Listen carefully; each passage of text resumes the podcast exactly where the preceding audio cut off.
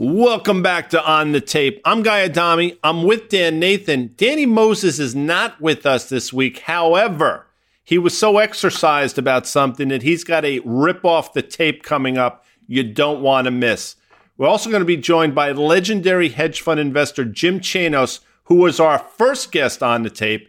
And you're about to hear from our very first presenting sponsor, CME Group, which we'll talk about at the end of the show. Stick around, we've got a wonderful show for you today. Balance your trading strategy by adding futures. CME Group helps you manage risk and capture opportunities in all market environments. Capitalize on around the clock access to highly liquid global futures and options market across all major asset classes. Just visit your online broker and get started. Plug into valuable educational materials and trading tools and see what adding futures can do for you at cmegroup.com slash on the tape. Back by popular demand, Jim Chanos, the founder and managing partner of Kynikos Associates LP, the world's largest exclusive short selling investment firm. He began his career as a financial analyst with PaineWebber – Gilford Securities, and Deutsche Bank. Jim is currently a lecturer in finance at the Yale School of Management, teaching a class on the history of financial fraud. He also serves as a trustee at the New York Historical Society and the National World War II Museum. Jim, it's a pleasure to have you back with us again today. Jim Chanos, you were our first guest on On the Tape podcast back in late January. Thank you for rejoining us today. My pleasure, guys. Good to be back. It is great to have you back. You're a badass, JC, as you know. I say it all the time. It's wonderful to have you back. And listen, let's get right into it.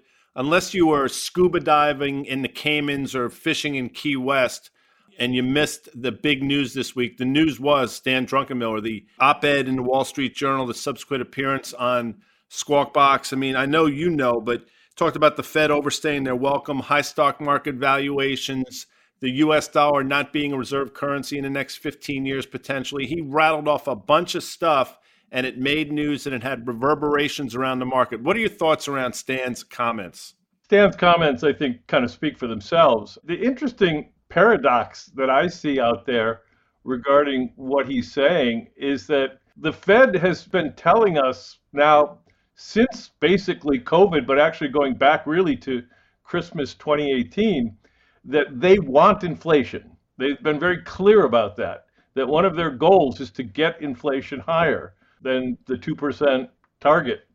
And now that it appears we're embarked on that road, people seem shocked. And this is actually was their policy goal. And now that we're in a recovery post pandemic, I don't think they're going to try to deviate from that. I think you take Powell at his word that he's going to keep his foot on the accelerator until inflation expectations are a lot higher than they are today. So we've all been warned. Whether they're making a policy mistake or not, we'll know obviously in hindsight. But clearly, they're embarked upon an aggressive stance on top of a recovery.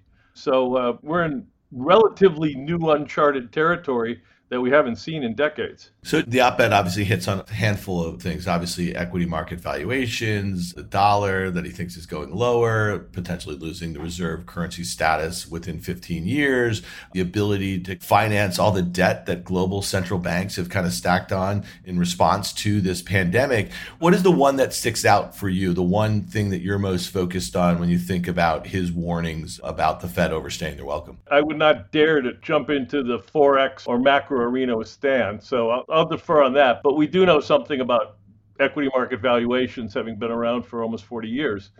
And we are as stretched as we've ever been. I mean, more so than the dot com era, which was, everyone kind of forgets, was pretty bifurcated. You had the TMT space that was really, really crazy.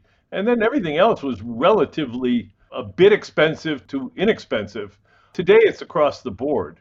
You have consumer product companies packaged good companies trading at 30 times earnings. You have cyclicals trading at 25 to 30 times earnings. And so it is really across the board as it relates to valuations. But it's even worse than that. More so than the dot com era, we see an emphasis on revenues at all costs, particularly in the technology space. So we see lots of evidence of companies pursuing unprofitable revenues because their equities are being valued on a price to revenue multiple or some sort of revenue metric, revenue growth, what have you, coupled with the use of aggressive pro forma earnings metrics by adding back share based comp and other things, you have kind of a witch's brew of stocks that are on stilts being valued on unprofitable revenues and then at increasing multiples on those revenues. So we've never seen so many mundane money losing businesses trading at 10, 15, 20 times revenues. That's new and that's unusual. And not only that, they're much, much bigger market caps than they were in the dot com era. With the exception of a handful of big guys like Cisco and Yahoo and a few others, most of the really crazy stocks in the dot com era had valuations of a couple billion dollars. And today I can find all kinds of just silly businesses trading at 8, 10, 12, 15 billion dollars. Not a problem. We've been talking about this. I know you watch our fine program Fast Money most nights here. And, you know, for me, this is really stuck in my craw the size of some of these recent IPOs and the magnitude in which they are off from their highs. And I could give you a list of names. I mean, it starts with the biggest ones Airbnb, DoorDash, Snowflake, C3AI, Palantir. I mean, the list goes Lemonade. You had a really interesting comment on Twitter on that one. Affirm. I mean, these were some of the hottest names in the private markets over the last few years years, right? And people were justifying paying 30, 40, 50 times sales. You said 15, 20. I can find some that with these massive market caps. So my question to you, and this always really triggers Guy Adami here, it's really different this time. When you think about versus, I remember what it was like in the late 90s and early 2000s, but it was really, the downdraft was really led by those massive names. What were the five horsemen or whatever, right? It was Cisco, it was Nortel, it was Lucent, and stuff like that. Now we have some massive, very unprofitable names trading at multiples that they can never grow into. The bull case for a lot of these companies, you take a look at Lemonade, for example. The basic bull case at this point for a company like Lemonade is it's down from 180. You know, so it's trading at 60, and therefore it's worth an investment. The fact of the matter is, is that, that this stock, you know, probably shouldn't be trading at 10. And so it's kind of crazy just how high these things got in January, February, March relative to their business prospects. And some of them, they're not even businesses. They're just, as I call them, schemes. And so they'll never be profitable. And so I think that when the bull case resides on how much it's down from, I think you got to kind of step back and say, well, okay, but was that even relevant based on where these things traded and why they traded there with limited floats and whatever? I think that it's crazy. And as I said, a number of these companies that are down 50% still have $10 billion, $15 billion valuations and are worth one tenth of that, maybe if they're lucky. It's crazy. No, I agree. Lemonade, if memory serves, and I'm doing this from memory, I think it traded 190 at one point, and it's to your point, I think it's sixty dollars now, and it's still probably a four billion dollar market cap company, and maybe it is a ten dollar stock. Who knows? But you know, we you could do a whole show a laundry list of companies just like this. I want to quickly get back. It's not the same this time. It's actually worse than I think it's ever been. I think that's what you were sort of alluding to, Dan. But I put it all. Listen, again, I'm not looking to rant on the Fed, but that Stan Druckenmiller thing it really got me fired up because he reinforced so much of my belief systems. And my question to you, Jim, will they even admit if they get it wrong? The Fed. I mean, there's no ramifications for them being wrong. I mean, right? There's no. I mean, what really happens? Oh, we got it wrong. Too bad. I mean, I think there's going to be so much in the wake of this in terms of destruction that lasts for not years, decades but there are no ramifications to those guys and gals. They just sort of shoulder shrug. They go on to work at Bain and Company or something, or McKinsey, write a book, do the speaking tour, and the world's a great place for them. Yeah, well, I mean, again, it's asymmetric, as we know, Guy, because the Fed will tell you with a completely straight face that they cannot identify bubbles in advance as they create them. And then, of course, have to step in to clean up the wreckage every time one of the bubbles burst. So it's kind of incredible how they treat the financial markets through which they affect policy by basically saying we really can't predict the future. And yet, and yet, they are embarked on predicting the future all the time in other aspects of their policy. And so the sort of hypocrisy or the intellectual disconnect there is somewhat, at best, amusing, at worst, terribly frightening. And again, we are basically have a third mandate 100%. Thank you, Jim Chanos. I say it all the time. Dan makes fun of me. I write about it. I've said it on the show. People scream at me on Twitter. In my opinion, their dual mandate is simply this: make sure the Nasdaq and the S and P 500 stay at all-time highs. Because you know what? People see that, Jim. Whether you own a stock or don't own a stock, if the market goes up every day, people say, "Wow, the economy must be doing great." If the economy is doing great, maybe I can spend the money that I don't have. And if I spend the money, the 73% of this economy that's driven by consumer spending will continue to go. When do people stop spending money? I'll tell you when the market goes down 19.9% in a straight line from October 2018 to December of 2018. Consumer spending stopped like, get ready, that. And that's when the Fed reversed course. They're a slave to the markets. They're slave to the markets because they affect policy through the markets. And so that's the transmission mechanism. And so, of course, now that means they're highly attuned to asset prices and deflation in asset prices, as you say, seems to transmit. So we've kind of turned everything upside down where where it was the economy that drove stock prices. Now, arguably, as you suggest, it could be asset prices that drive the economy. So there's two things here, right? And we've seen this over since the global financial crisis in 2013. The Fed floated that trial balloon about tapering asset purchases, right? And we saw rates rallied and the stock market sold off. And then finally, when they started doing it in some point in 2015, we saw this dollar start to rally. There was some equity market palpitations globally. If you think about it, there were some issues as it relates to global growth, specifically in China back then. I know that's a story that you were all over. But then we just got to it. They started slowly normalizing 25 rate increase here, you know, that sort of thing. And the markets just kept on going higher, the stock market. It wasn't particularly bothered until that point in 2018. And I think the issue there, very specifically, was the worry about a growth slowdown. And so here we are. And I guess my question, and this is really coming from the Druckenmiller op ed here, you know, there, he, he, he had this quote the Congressional Budget Office projects that in 20 years, almost 30% percent of all the yearly fiscal revenues will have to be used to solely pay back interest on government debt, up from a current level of 8%. Taxes won't cut it. Okay, so my question to you is how can interest rates ever go up in a meaningfully manner when you know that we're staring down that sort of debt coverage going forward? They just can't. And Guy and I talk about this all the time. Take a ruler, upper left, bottom right for the 10 year US Treasury yield over the last 30 years. It's basically gone from 8, 9% or, or maybe a little higher to essentially zero last summer. So where are rates really going? Well, I think it depends on a, a lot of things. I mean, it depends on inflation. It depends on nominal GDP growth. You know, you could easily have rates go up and not derail things if growth is fine. The question will be, to me, is a matter of policy, not just monetary policy, but fiscal policy. If we decide to embrace labor over capital, that's going to be the problem for the markets because that's the scenario where you could see nominal GDP growth that's just fine. It just doesn't accrue to capital. And we had that basically from 1932 to 1979. Everybody forgets that nominal GDP and real GDP growth was just fine.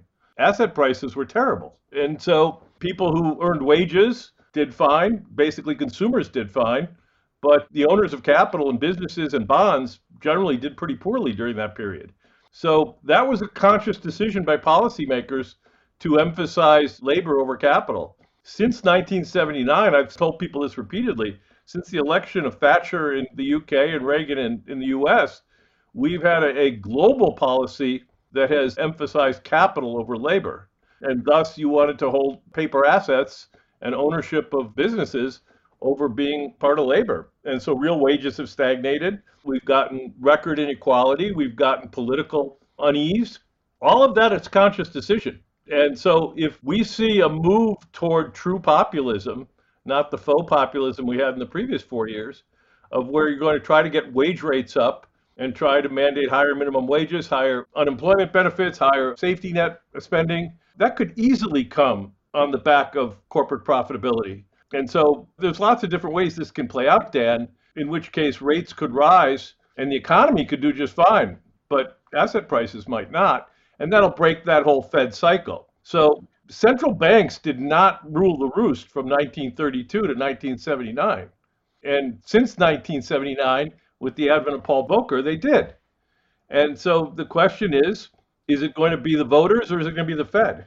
And I think that's the bigger macro question than any other if you do get movement toward increasing wages and broadening out uh, income distribution, that's probably not going to be great for equity prices on the margin. No, I think Jim, you bring up a great point. By the way, I know you probably you probably would agree with me, and if you don't, I know you rarely do agree with me. But you mentioned Paul Volcker, but I put him in his own special category because he's the only Fed chair that got it in the last 35, 40 years, in my opinion. The rest of these people, and I'll use the word, they're just puppets to the market. Anyway, I digress a bit, but you mentioned wage growth, and it's interesting that you say that because I want to sort of get your thoughts on the back half of the year for the markets, but Earlier this week, we saw a couple things. We saw Chipotle Mexican Grill. I know it's anecdotal, but it's important. They said they're going to raise their minimum wage to $15 an hour. And oh, by the way, again this week, we saw that Amazon is raising their minimum wage as well. I mention those things because, you know, these policy wonks and politicians can debate all they want.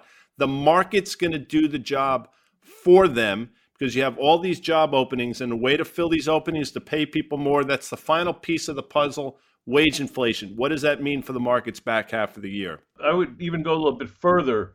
I think the real litmus test will be the gig economy companies, of which you know we're short, because the gig economy companies and this whole movement toward classifying employees as independent contractors has been a huge, huge issue and it's been deflationary for wages.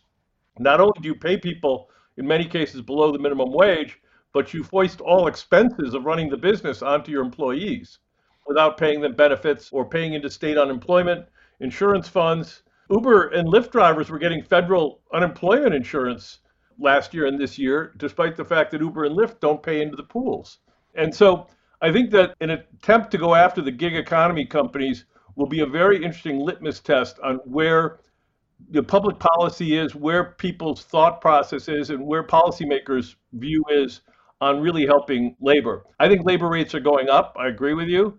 I think they're going to go up, particularly when the unemployment benefits wear off in September. And I posted something yesterday that we could be at a turning point where if your business model is dependent upon you know, maintaining large pools of very low wage workers with almost infinite supply, you could have a problem. And that's a lot of businesses in the US that really do depend on paying workers minimum wage or below. And so right now those businesses are getting the revenue increases, but they're soon to probably see cost increases as well. And that will be an issue for profitability. They'll do fine, they'll stay open, but they may just not be as profitable as they were in the past. And to put a bow on that, I mean, when you think about it, so we were just talking about some very unprofitable new issued companies that are not faring particularly well in this market. So the idea is in the back half of this year, on the other side of the pandemic, you have a lot of very profitable companies who are going to see their margins squeezed by input costs going up and by labor costs going up. And, and that could be, to use both of your term, you guys both love this term, a witch's brew for equity returns, especially when you see the S&P 500 still up close to 10% on the year, despite the NASDAQ's massive underperformance. Jim, let me segue here because you and I went back and forth earlier in the week. You had this tweet. And if you don't follow Jim, people, you got to follow him at Wall Street Cynic on the Twitter here. But you were talking about SpaceX. Elon Musk, he tweeted out about the Doge 1 mission to the moon next year. It's going to be paid for in Doge, first crypto in space, first meme in space. And, and the thing that's fascinating about Tesla, it's like, Tesla and crypto. It's all these memes being mashed together with some kind of maniacal sort of guy pulling the strings here a little bit. And your point was a really good one here. You said, so I'm going to talk about promoting this Doge One launch next year, the sketchy Canadian latex glove company, tech company in quotes. How is this not a classic pump and dump? And then you came back because you were just still raging or you're triggered, as Guy would like to say. Then you threaded it, Jim. You said, Why am I still talking about this silly story? Because SpaceX is a U.S. defense contractor, and we have no idea who's benefiting from higher Doge prices besides Musk. There are highly concentrated anonymous positions in Doge. This may be a national security issue. Now, listen, I know some people were saying, Ah, he's just kind of picking on Musk or this and that. You think this is a pretty serious sort of situation here? I don't know, but I'm puzzled by the fact that the CEO of a, what's now a major defense prime SpaceX is a major partner of the Defense Department. And so you have the CEO of a U.S. defense prime that's going on and on and promoting these anonymous cryptocurrencies, many of which are mined in China and Russia. Almost all are held in anonymous accounts. On top of that, we have him in partnership with the Chinese government in Tesla in his Shanghai plant. And no one bats an eye about this. If the Boeing CEO was doing this 10 years ago, the Northrop Grumman CEO was doing this 20 years ago, there'd be outrage. But because of the Silicon Valley deification of CEOs who are disruptors, these guys all get passes. And I just don't think as a taxpayer they should be getting passes. I'm concerned that SpaceX is doing a Dogecoin launch as a taxpayer funded entity, you know, with a Canadian company whose claim to fame seems to be they made some latex gloves in the pandemic and whose roster of advisors on their website includes a homeless guy who lives in his truck who calls himself Psychic X. I mean, this is you can't make this up. This is performance art. Psychic X because Psychic Y was already taken. yes. I mean, it's it, insanity. It, it's crazy. And again, if just step back, if Boeing or Northrop Grumman announced some deal with some small, small Canadian company that no one had ever heard of, with a roster of execs that seems like an SNL skit, you know, people would say, "Where's the board? What, where, what the heck? What's going on here?" But with Musk, everybody just says, "Oh, well, that's you know, that's just Elon." That's all part of it, though. I mean, the companies you mentioned couldn't be more buttoned up. And listen, I'm with you, by the way. I'm not pushing back. All these companies you mentioned prior are very buttoned up, suit and tie. And if they were to do something like that, just looks alone, they'd get stares. But Elon Musk has set himself up to be that maverick, which allows him the latitude to do a lot of things that he did. And the other thing that I found fascinating this past week was the seemingly reversal. And I don't want to go too far in this, but you know, the announcement that they're no longer Tesla is no longer accepting Bitcoin as payment. I think that came out on Wednesday night of this week. Regardless, you were I'm sure you saw it. I know you saw it. Thoughts on that? So when they came out in January, right around when we did the first podcast and started promoting Bitcoin as an alternative for payment for Teslas, and all of the crypto bulls started beating their chest saying, "See, Teslas uh, and Musk are affirming Bitcoin. This is a real currency. It's not just an, a speculative asset." And now, of course, that they've backed away from that. You know, there's some other motive involved, and it's not important, and you shouldn't listen to them. One of the things I just thought was hysterical, however, was that Musk, of course, seemed shocked that Bitcoin used lots of energy, particularly energy generated by coal, as his excuse to de emphasize it. And I pointed out and shared a document on Twitter of the fact that, first of all, his most important market, China, 65% of all electricity in China is generated by coal. And more interestingly, his Shanghai contract with the government stipulates that the factory runs on coal. So, I mean, come on. You can't claim that you don't know that coal is a dirty fuel and then do business with China and run your Shanghai factory uh, theoretically on coal and claim that this is a shock to you when it comes to Bitcoin. So it just gets back to the veracity and what certain people can get away with and certain people can't. Well, Jim, I'm grabbing my popcorn because we have two memes colliding here. The Bitcoin people now are pissed at him because they don't believe that Bitcoin, you, you know, they think there's a lot of false narratives around the dirty energy to produce the Bitcoin. And now he does about face about it. And so this thing's not going to end well. Just so you know, there was a headline. This is Thursday. I see Bitcoin and I see Ethereum both down 13%. I see Coinbase down 8% right now. There was a Bloomberg story that Binance Is facing uh, investigations from the SEC about tax treatment and stuff like that. It just seems like it was all too good to be true this year. You know, we had Bitcoin up, you know, more than 100% at one point, Ethereum up 250% or something like that. All the narratives just seemed really comfortable for a lot of people. Well, how is my how is my Dogecoin doing? That, uh, that thing has been cut in half from its Saturday highs from live on Saturday night. So, you know, it any takes on, on we haven't seen, you know, the last time we saw a sell off, a meaningful sell off in crypto. And listen, there's been plenty in Bitcoin 25% peak to trough decline declines, but they made higher highs over the last year. But the last time the stock market sold off meaningfully in March of last year, Bitcoin went down 60%. And that 2018 sell off we talked about in Q4 2018 sold off 50% or more, something like that. So do you suspect, and I just want, you know, do you suspect that Bitcoin's a bit more correlated to other risk assets um, than we think? We just haven't seen an equity market correction to confirm it in a year or so. For the people that think it's an asset, I'm told it's a diversifying asset class. Yeah. The evidence, the evidence on that seems to be uh, just the opposite, as you indicated. And for the currency, the people who think it's going to be an alternative currency, just shut up. It's not. It, it, it, it, just doesn't pass any of the tests you need for it to replace fiat anytime soon on a reasonable basis. ease of use, stability, what have you. And let me just add one more point on that that's really important because I teach this in my history of fraud class. One of the greatest financial fraudsters of all time was John Law. I know Guy knows him pretty well. he bankrupted France in 1720 in the Mississippi scheme, but he's also known as one of the greatest economic thinkers of all time. And he wrote a pamphlet back in 1703 on Money and Trade Considered that is basically is the first kind of clear understanding of what fiat currency was and what it wasn't because he was pitching it to the, the various crowned heads of Europe. And he made a very, very important point, literally back in 1703, about fiat currency. He knew the, the downsides of fiat, which is printing, inflation, the ability of the state to control it. But he also pointed out in times of fear and stress that fiat currency would be advantaged because people would want a state guarantee and the state adjudication of fraud.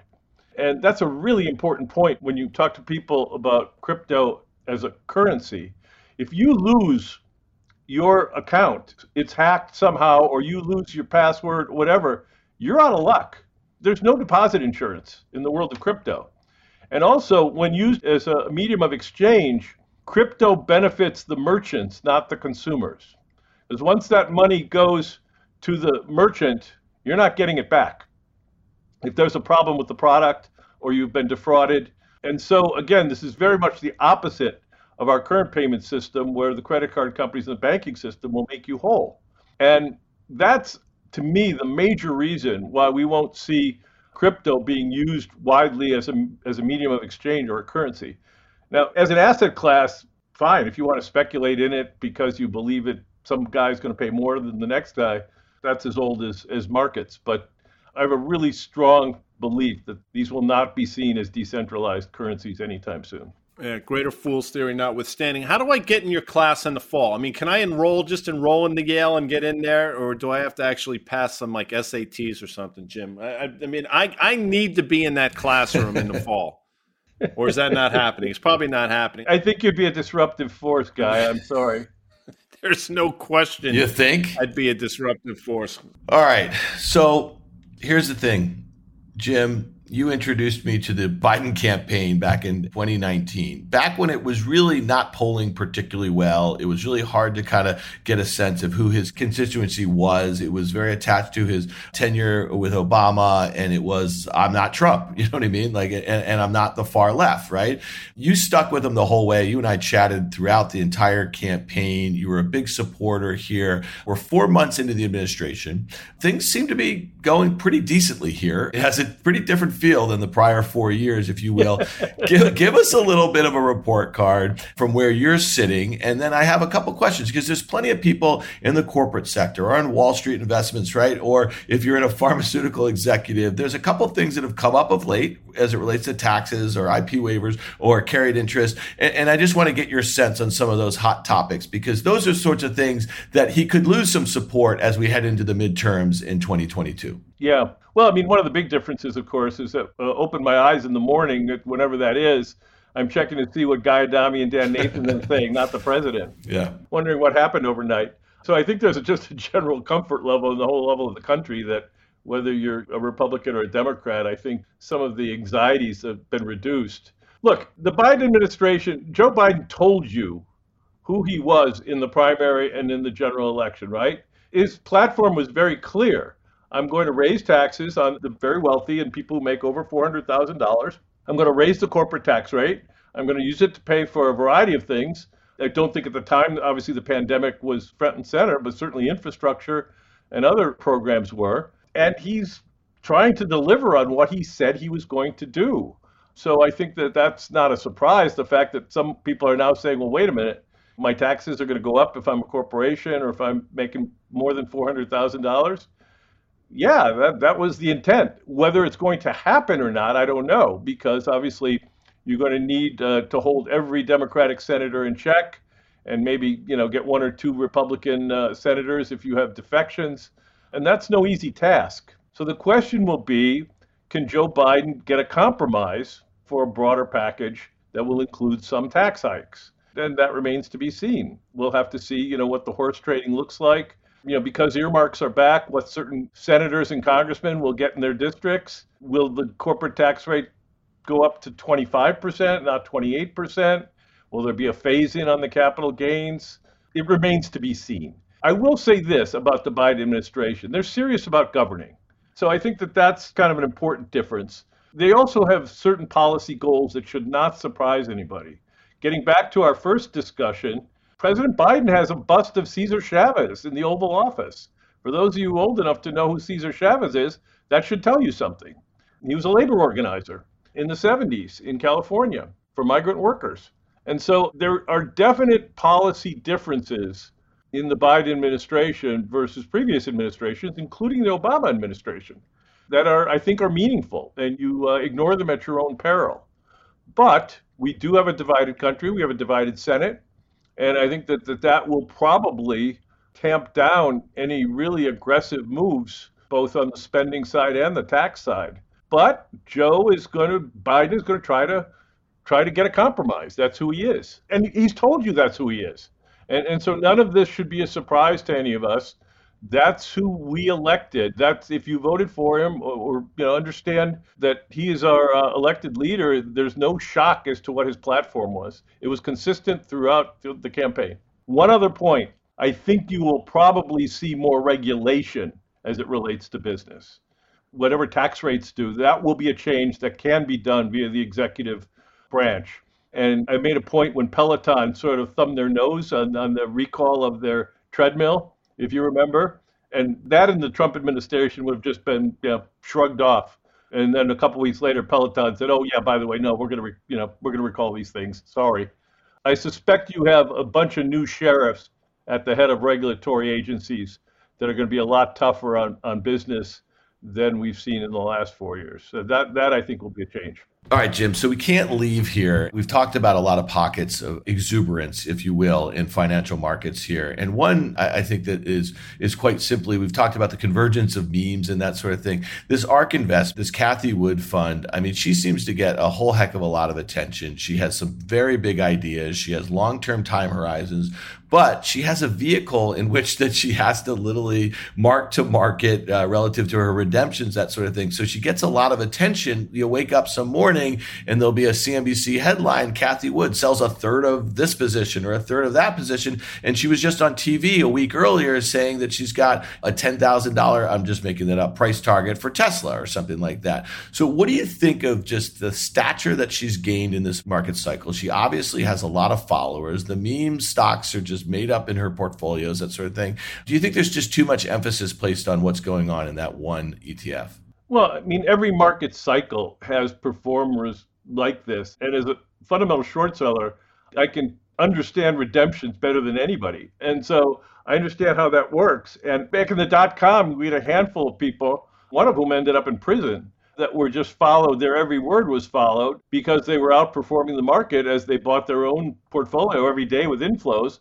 And then the flip side was when, when the market turned and they had to sell their portfolio every day, the outperformance they had on the upside disappeared. And it turned out they were just a high beta fund that was no different than buying the NASDAQ times two or times three. And so we won't know about any of the bull market geniuses until the next bear market. And that's just the way markets work, right? There's always going to be people that kind of go out of the end of the whip in terms of aggressiveness with their portfolio and the market's up, they're going to be up 2x or 3x. And that's nothing new. That's as old as markets. And so to attribute it to a certain personality, whatever, is always just a handful of these people. There was in 07, there was in, in 2000, there was in 1989, you know, and I could go back in 1968. There was a handful of the, the, the go-go managers that all blew up. And buying thin float NASDAQ stocks with stories with infinite amounts of money that come in every day, I guarantee you your performance is going to look great. It's just you know how it looks like on the backside of the uh, of the mountain, and we won't we won't know that. And so I, am always a little cautious to figure out who in fact knows what they're doing until they do it through at least one or two cycles. Well, Jim, your humility is always refreshing. It was great to have you on as our initial guest, and it's obviously wonderful to have you on this week in what was an extraordinary week, in my opinion. And I think a week that we're all going to look back on. I encourage all of our listeners to follow you on the Twitter because I think you're one of the better guys and gals out there on the Twitter. I find it amusing and educational constantly. And I also love the fact that every night at five o'clock Eastern time, you absolutely throw things at the television screen when I open my mouth. But Jim Chanos, thanks for joining us on the tape. Guys, it was my pleasure. Anytime. We'll be right back after this short break. Welcome back to On the Tape, folks. You can't see it because there's no video, but I'm telling you right now that Danny Moses is foaming at the mouth. It's not a pretty sight. He ripped off the tape last week and he wants to rip it off again. Give it to me, Danny. Give it to me. You got it. But before I start, Guy, I want to ask you a question.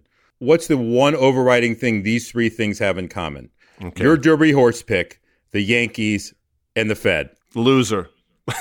The one, uh, what do they have in common? Nothing. Two winners and one loser. Nothing. Steroids always come back to bite you at the end. Oh, that's man, what all that's... three have in common. So that all the steroid injections the Fed has been making are going to come back to bite me, and that's how I want to begin this rant. All right. So here's what I want to talk about.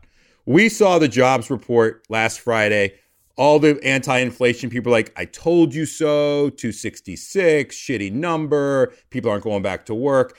I took a deep breath. I didn't respond to anyone on Twitter. I didn't want to make any judgment. I wanted to read through the data because that's what I always tell people to do. That's what I want to do. When you peel back that number of the 266 and you look within it, why was the number so weak? And by the way, there's a chance to get revised up. There's a chance it maybe get revised down, but underneath the surface of that number, the most important thing to me was the amount of job openings are at a record high, 8.1 million.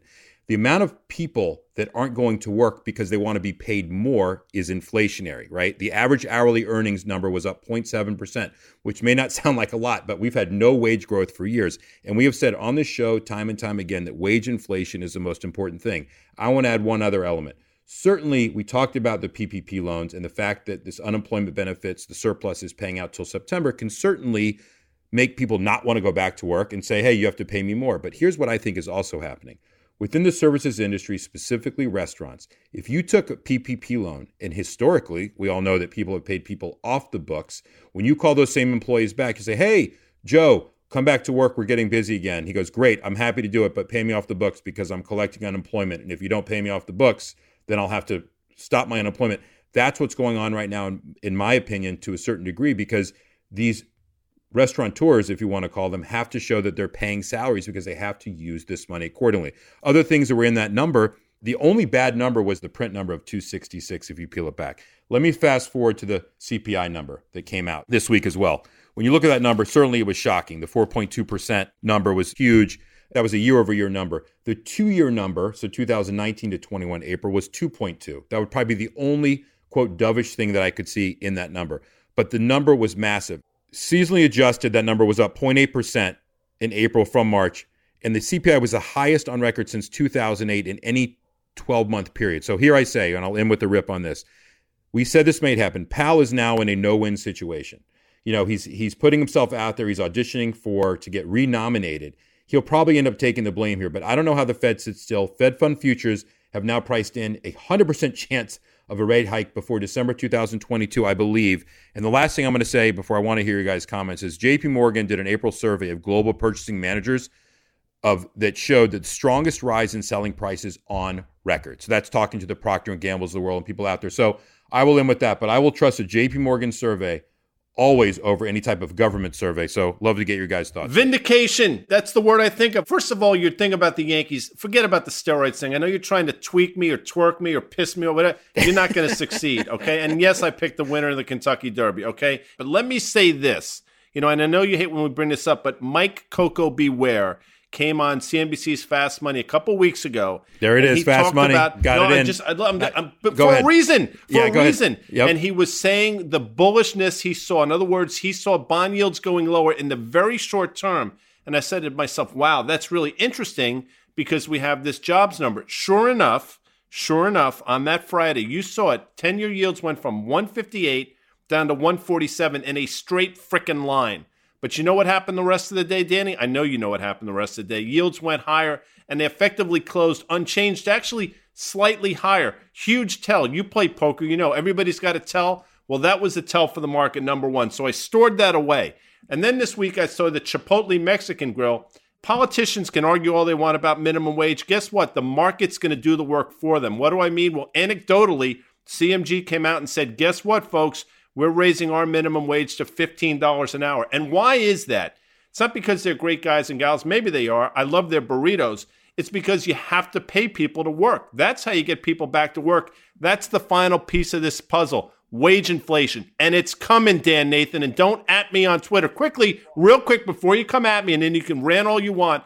Oh, and so I sit here and think I must be a real asshole because everything I'm saying, nobody agrees with me except Danny Moses and a couple freaks on Twitter. And then Stan Druckenmiller, Stan Druckenmiller writes an op ed that basically reinforces all the shit that I've thought for the last 16 months. So if it's good enough for Stan, Dan, it's good enough for me. So here's the thing, right? So you're talking about this wage inflation, and we're not even talking about commodity inflation, input inflation. And I think that's one of the things that's likely to cause a lot of equity market volatility because the story was that the other side of this pandemic, we were going to have this rip roaring economy. Well, all of a sudden, you might have a situation where we know that we're going to have decelerating growth in the back half. We saw Q1 GDP, what, six and a half percent or so. There's some estimates right now. I think GDPNow is like 11%. So at the end of the day, you have an S&P 500 trading 22 times. You had gross margins for many companies at all time highs here. And all of a sudden now they are voluntarily raising wages because they need people to service your customers at the same time for your burrito guy. Chicken prices are going through the roof. You know, other input costs are going through the roof. And that is really one of the things that I think could really dampen valuations going forward. I mean, I don't think it's something that's particularly priced in with the S&P 500 just a few percent from its recent all-time highs. Absolutely right. Let me just say this again. There's 8.1 million job openings. In a recession, it's people getting fired. They are going to have to pay a lot more, and it's happening. And let me just say one other thing with this administration. We are seeing news on unions everywhere. I mean, we talk about it during the election and when they were on the trail. Guess what? It's actually here and happening. So you have a confluence of events that, in my opinion, are very, are setting up very negative, and the Fed is now behind the eight ball. We said this last week. I think the benefit of the doubt now goes to inflation. Prove me wrong. I'm sure we'll have a retail sales number that comes out. People will dissect it, but I would just tell people this again: the headline's the headline. Look behind it, peel it back, and take a look. And to Guy's point, the market's pretty efficient. The the 10-year yield did drop below 150 pre-market during that jobs report number. And I'm not saying I was out there shorting the bond market thinking yields would go necessarily higher, but that knee jerk reaction was wrong. Peel back the onion. Yeah, I love peeling back the onion. I love the blooming onion at what the, what's that place? Outback the Outback Steakhouse. or something. It's fantastic. It's Yeah. outstanding. You get like a cold Stella Artois on tap and a blooming onion, and you're in business. I wanted to make one other comment is people are looking at S&P levels and Nasdaq levels and we go into the digital currency again and I don't know where, you know, this pretty volatile world, but let's be clear. When money left the market, has left the tech market, obviously it went into some of these coins that are out there. And I don't know what the aggregate level is going to be today, but we've gone from we peaked out around 2.6 or 2.7 trillion in the total coin market. During the SEC testimony last week, Gensler said that crypto assets don't have a regulatory framework and it's not the SEC's responsibility. Congress should do something. Well, we all know no one Congress is not going to do anything. So let me just say we don't have a level for coins. I know people watch it, but if that thing drops from 2.7 trillion to 2 trillion, which could easily happen potentially overnight, that's 700 billion dollars that basically being wiped out that I don't think is appreciated enough and what that means to potentially retail investors and their ability to participate in the market. I think it's a great point. I want to be ahead of that point because nobody's talking about it. And you're right. If the bloom comes off the rose, like the bloom and onion, the bloom comes off the rose, Dan, in this crypto world, it's going to manifest itself in the equity world without question. Let me bring this up, Dan, because I know you're pissed off at me. I can tell by your face. All the Fed, transitory, everything's transitory. You know what? They're going to be right. It's actually going to be transitory. The same way a gun fired, the bullet from the barrel of the gun to its target that space is transitory, but the damage it does to the target is everlasting. And the damage this is going to do by waiting for it to be transitory to the economy and for the 35 million people in this country is going to be devastating. That's what I say to you, Jerome Powell. I want to talk about Stan the Man Druckenmiller's editorial in the Wall Street Journal for a second. There was a small typo in it, which was they were talking about why is QE still happening, which we all agree with. There's no reason for that. I mean, look, keeping Fed keeping rates at zero is one thing. 120 billion a month is another. But the 120 billion is broken out of 40 billion in mortgages and 80 billion treasuries. I believe in the editorial they cited 40 billion in mortgages correctly, but then stated 120 billion in treasuries. Either way, it's too much. And the point at the end of the editorial was I agree with the most. When the tide goes out in this market and we sit back and look and the market comes off if this continues to happen and we take a step back and look at the 30 trillion dollars in debt that we are in as a country, the one comment he made, God forbid rates move higher and you end up spending 30% of our gross receipts into just paying the interest off.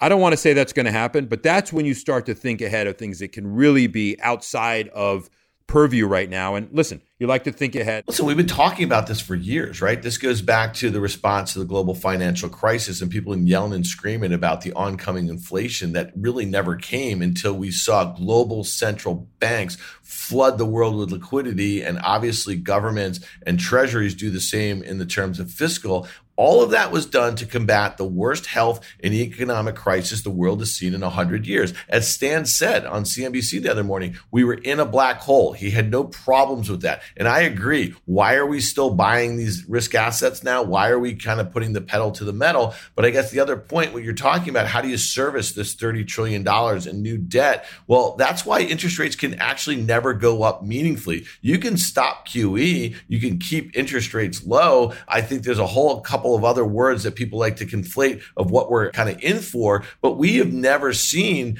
I actually think that we are going to see prices come in pretty dramatically when we were on the other side of this pandemic, okay, I do believe that this is going to be generally transitory for all intents and purposes. Think about what's happened in the last 12 years, though. Since the global financial crisis, we've seen the major tech companies all over the world, here in China, flexing in the most deflationary sort of way. So to me, I believe it's going to be transitory. I think they will stop QE. I think they will keep a low interest rate mindset because they don't want to service all that debt. MMT is here to stay, baby. Dan, Dan, Dan, Dan, Dan, Dan, Dan. Why is it so bad?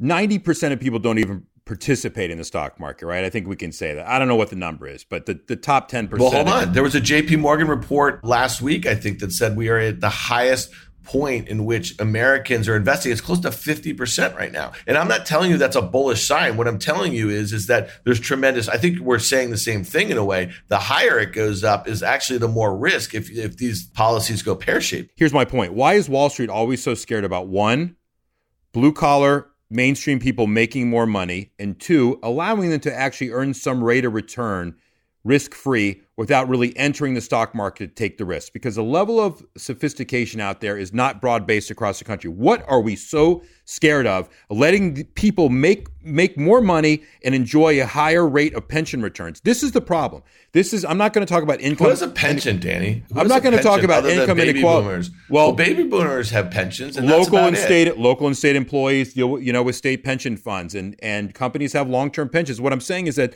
the rate of return savers that are out there. Why is it bad that they can earn? Oh my God, can you imagine four or five percent being able to earn? But you know what? Inflation is is certainly, I think Dan, you would agree, running higher than where the expected inflation is certainly running higher than what current Treasury yields are giving you. So why not a little bit? And Wall Street freaks out every single time. And so you know what? It, it's time to have a little bit of I guess uh, not equality. Well, what's Wall Street? What do you What do you mean Wall Street? Who freaks out? Who doesn't want people? You said Wall Street doesn't want rich people. Rich people don't like high rates. Rich people love the stock market. Rich people don't want to think about blue collar people making more money. It's not that they're against it. They just don't think about it. And you know what? The minute it starts to hurt the margins of the companies they're invested in, they'll blame somebody for it. But you know what? It's rates have been too low for too long. Wages have been too low for too long.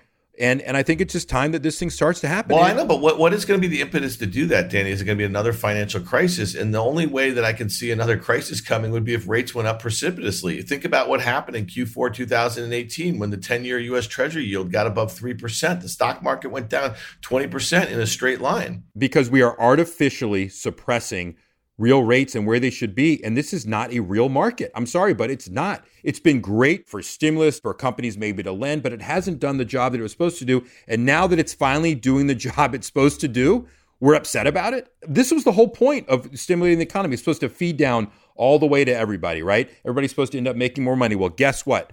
Finally, we're going to get wage inflation. Oh my God, maybe the market sells off, but you know what? Maybe that's healthy. By the way, the only the other thing we didn't mention is the fact that Stan Druckenmiller mentioned within the next 15 years, in his opinion, there's a chance that the dollar is no longer reserve currency. I agree. I just think its timeline is wrong. I think it's going to happen a lot sooner than that. And oh, by the way, when the dollar goes lower, guess what that is? It's inflationary, folks, for you playing our home game. Danny, I'm glad you joined us. Glad we got that rip off the tape out because I love exercise Danny Moses. So thanks for jet setting in. And before we get out of here, Dan Nathan, we talked about our new presenting sponsor, CME Group. I started my career in 1986, and obviously we did a lot of business with CME Group in the day. And I've gotten to know their CEO, Terry Duffy, quite well. Terry's a friend.